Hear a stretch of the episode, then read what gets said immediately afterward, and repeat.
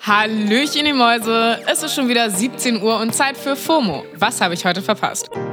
Heute ist Freitag, der 3. Februar 2023. Mein Name ist Paula Menzel und heute geht's um Lizzo als Wachsfigur, den TikTok-Trend des Monats, der unerwartet wholesome ist und die Serien, die ihr euch am Wochenende geben solltet. Leute, auf geht's, ab geht's mit dem ultimativ schnellen Timeline-Recap. Wir gehen heute mal mit Belasto rein. Ein TV-Team der Deutschen Welle musste gerade den Irak verlassen. Der Hintergrund ist folgender. Das Team der Deutschen Welle wollte einen Beitrag für das beliebte arabische Programm Jafar Talk drehen. Da sollte es um Themen wie Frauenrechte gehen. Laut der Deutschen Welle ist dann bei Instagram ein Video rumgegangen. Darin wird dem Moderator Jafar Abdul Karim vorgeworfen, er wolle, ich zitiere, abnormales und perverses Sexualverhalten verbreiten. Ähm, bitte was? Ja, und damit hat sich das Video auf ältere Beiträge von Jafar Talk zum Thema Homosexualität bezogen. Die irakische Regierung hat dem Team mit Gefängnis gedroht, wenn sie ohne Sondergenehmigung drehen. Und dem Moderator gesagt, dass sie nicht mehr für seine Sicherheit garantieren kann. Ja, ergibt sich, dass man da so schnell wie möglich weg muss. Die Deutsche Welle hat jetzt eine Beschwerde an das irakische Konsulat in Berlin geschickt. Sie findet, dass die irakische Regierung die Pressefreiheit massiv eingeschränkt hat. Basketballstar Kobe Bryant sorgt einfach nach seinem Tod immer noch für Schlagzeilen. Das Auktionshaus Sotheby's versteigert nämlich ein getragenes LA Lakers Trikot von Kobe und geht davon aus, dass das Trikot einen Wert von bis zu 7 Millionen Dollar erzielen könnte alles Klärchen Sotheby's. Aber warum so ein Schnäppchen? Das Trikot stammt von Kobys legendärer Saison 2007-2008. Da wurde er zum Most Valuable Player gekürt. Kobe würde mit der Summe übrigens seinen eigenen Rekord brechen. Ein anderes Trikot von ihm ist mal für 3,7 Millionen weggegangen. Den All-Time-Record hält natürlich Michael Jordans Jersey mit einem Wert von 10,1 Millionen Dollar. Leute, Prada ist jetzt die beliebteste Marke der Modewelt. Laut der Shopping-App List sind Pradas Online-Suchanfragen Ende letzten Jahres deutlich gestiegen, um fast 40 Prozent. Damit ist Prada das erste Mal überhaupt auf Platz 1. Ist auch klar, dass die an Suchanfragen messen müssen. Kann sich ja kaum wer leisten, lol. Jedenfalls hat Prada den bisherigen Spitzenreiter Balenciaga vom Thron geworfen. Auf den Plätzen 2 und 3 sind Gucci und Moncler und Balenciaga ist mittlerweile nicht mal mehr in den Top 10. Ach Gottchen. Dafür könnte es mehrere Gründe geben. Vielleicht war es die Zusammenarbeit mit Kanye West, der in den letzten Monaten ja einiges rausgehauen hat. Unter anderem antisemitische Aussagen, die echt absolut nicht klar gehen. Man weiß es nicht. Es gibt die Sängerin Lizzo jetzt zweimal. Also einmal Lizzo aus Fleisch und Blut und einmal Lizzo aus Wachs. Lizzo hat jetzt nämlich eine Wachsfigur bei Madame Tussauds in Las Vegas. Woohoo! Ich finde ja, Wachsfiguren können schon ziemlich weird aussehen, aber Lizzos Figur sieht ihr tatsächlich sehr ähnlich. Lizzo sieht das anscheinend genauso und ihre Reaktion, als sie ihr Wachsdouble zum ersten Mal gesehen hat, ist so wholesome. Der Madame Tussauds YouTube-Channel hat ein Video davon veröffentlicht, also hört euch ihre Reaktion am besten selbst an.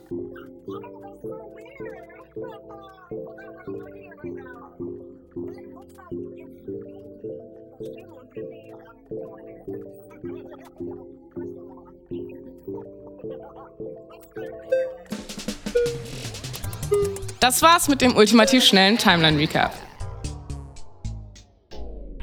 Und wir bleiben bei Sachen, die keine Must-Haves sind, die wir aber trotzdem haben wollen.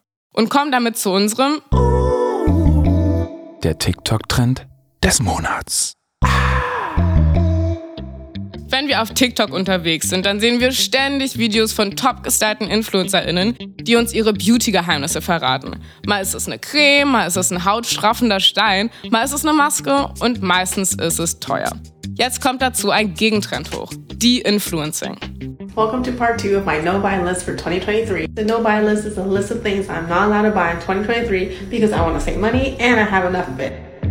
Das war TikTokerin Jennifer Wang, die ihren 137.000 FollowerInnen verrät, was sie dieses Jahr auf keinen Fall kaufen will, weil es zu teuer ist oder sie schon etwas in der Art hat. Jennifer ist eine Queen des De-Influencings und in ihren Videos gibt sie zum Beispiel Tipps, wie man teure und super gehypte Produkte durch günstige Alternativen ersetzen kann oder sogar selber machen kann. Sie sagt selbst, ihr Ziel ist es, weniger Dinge wegzuwerfen und so Geld zu sparen. Wie geil ist das denn? Solche Videos wie die von Jennifer Wang wandern mir gerade immer mal wieder durch die Feeds. Die Leute, die unter dem Hashtag De-Influencing posten, sehen sich sozusagen als Gegenbewegung zu den InfluencerInnen, die uns vor allem dazu verleiten wollen, Sachen zu kaufen. Diese Gegenbewegung gibt mir so viel in diesen Zeiten. Und mit diesen Zeiten meine ich die, in denen Social-Media-Algorithmen on point sind.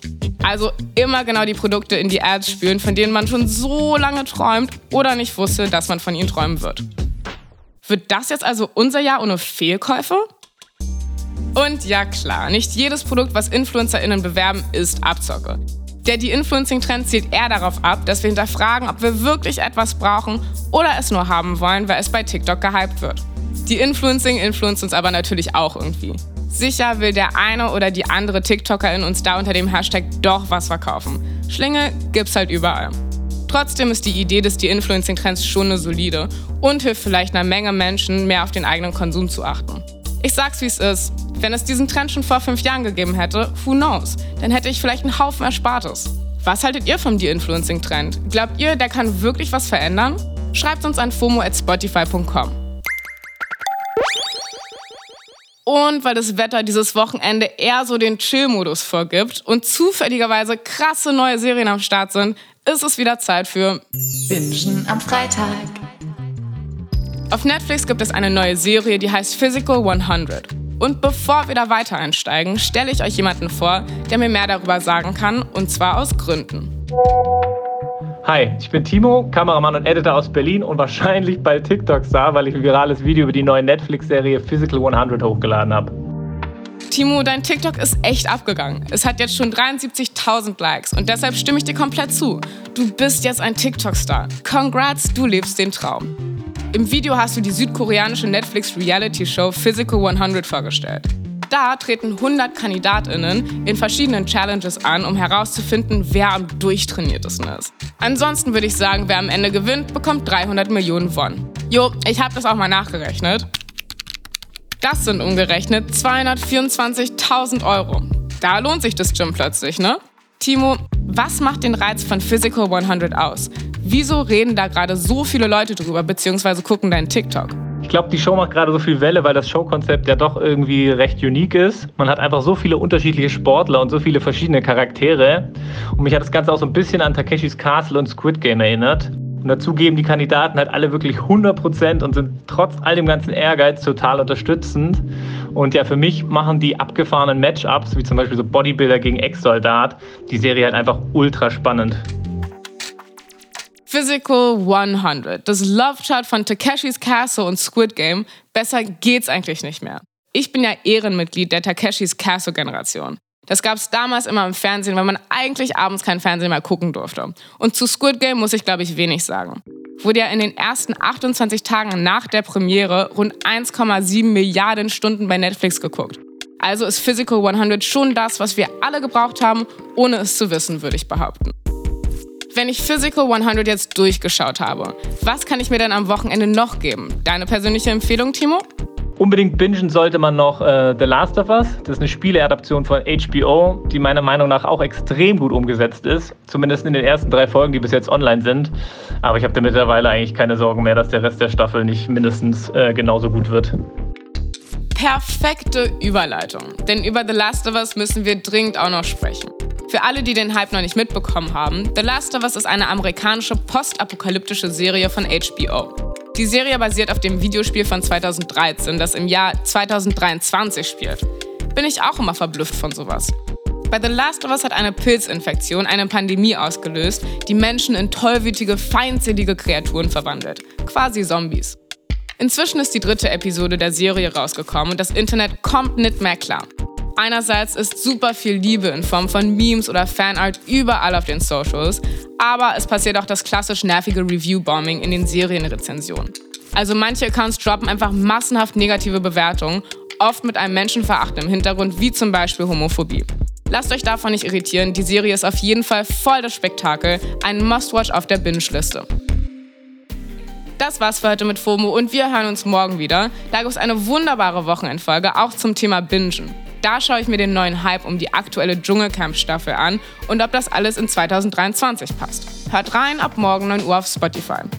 FOMO ist eine Produktion von Spotify Studios in Zusammenarbeit mit LCB Stories. Folgt uns auf Spotify und lasst eine Bewertung da. Tüdelü!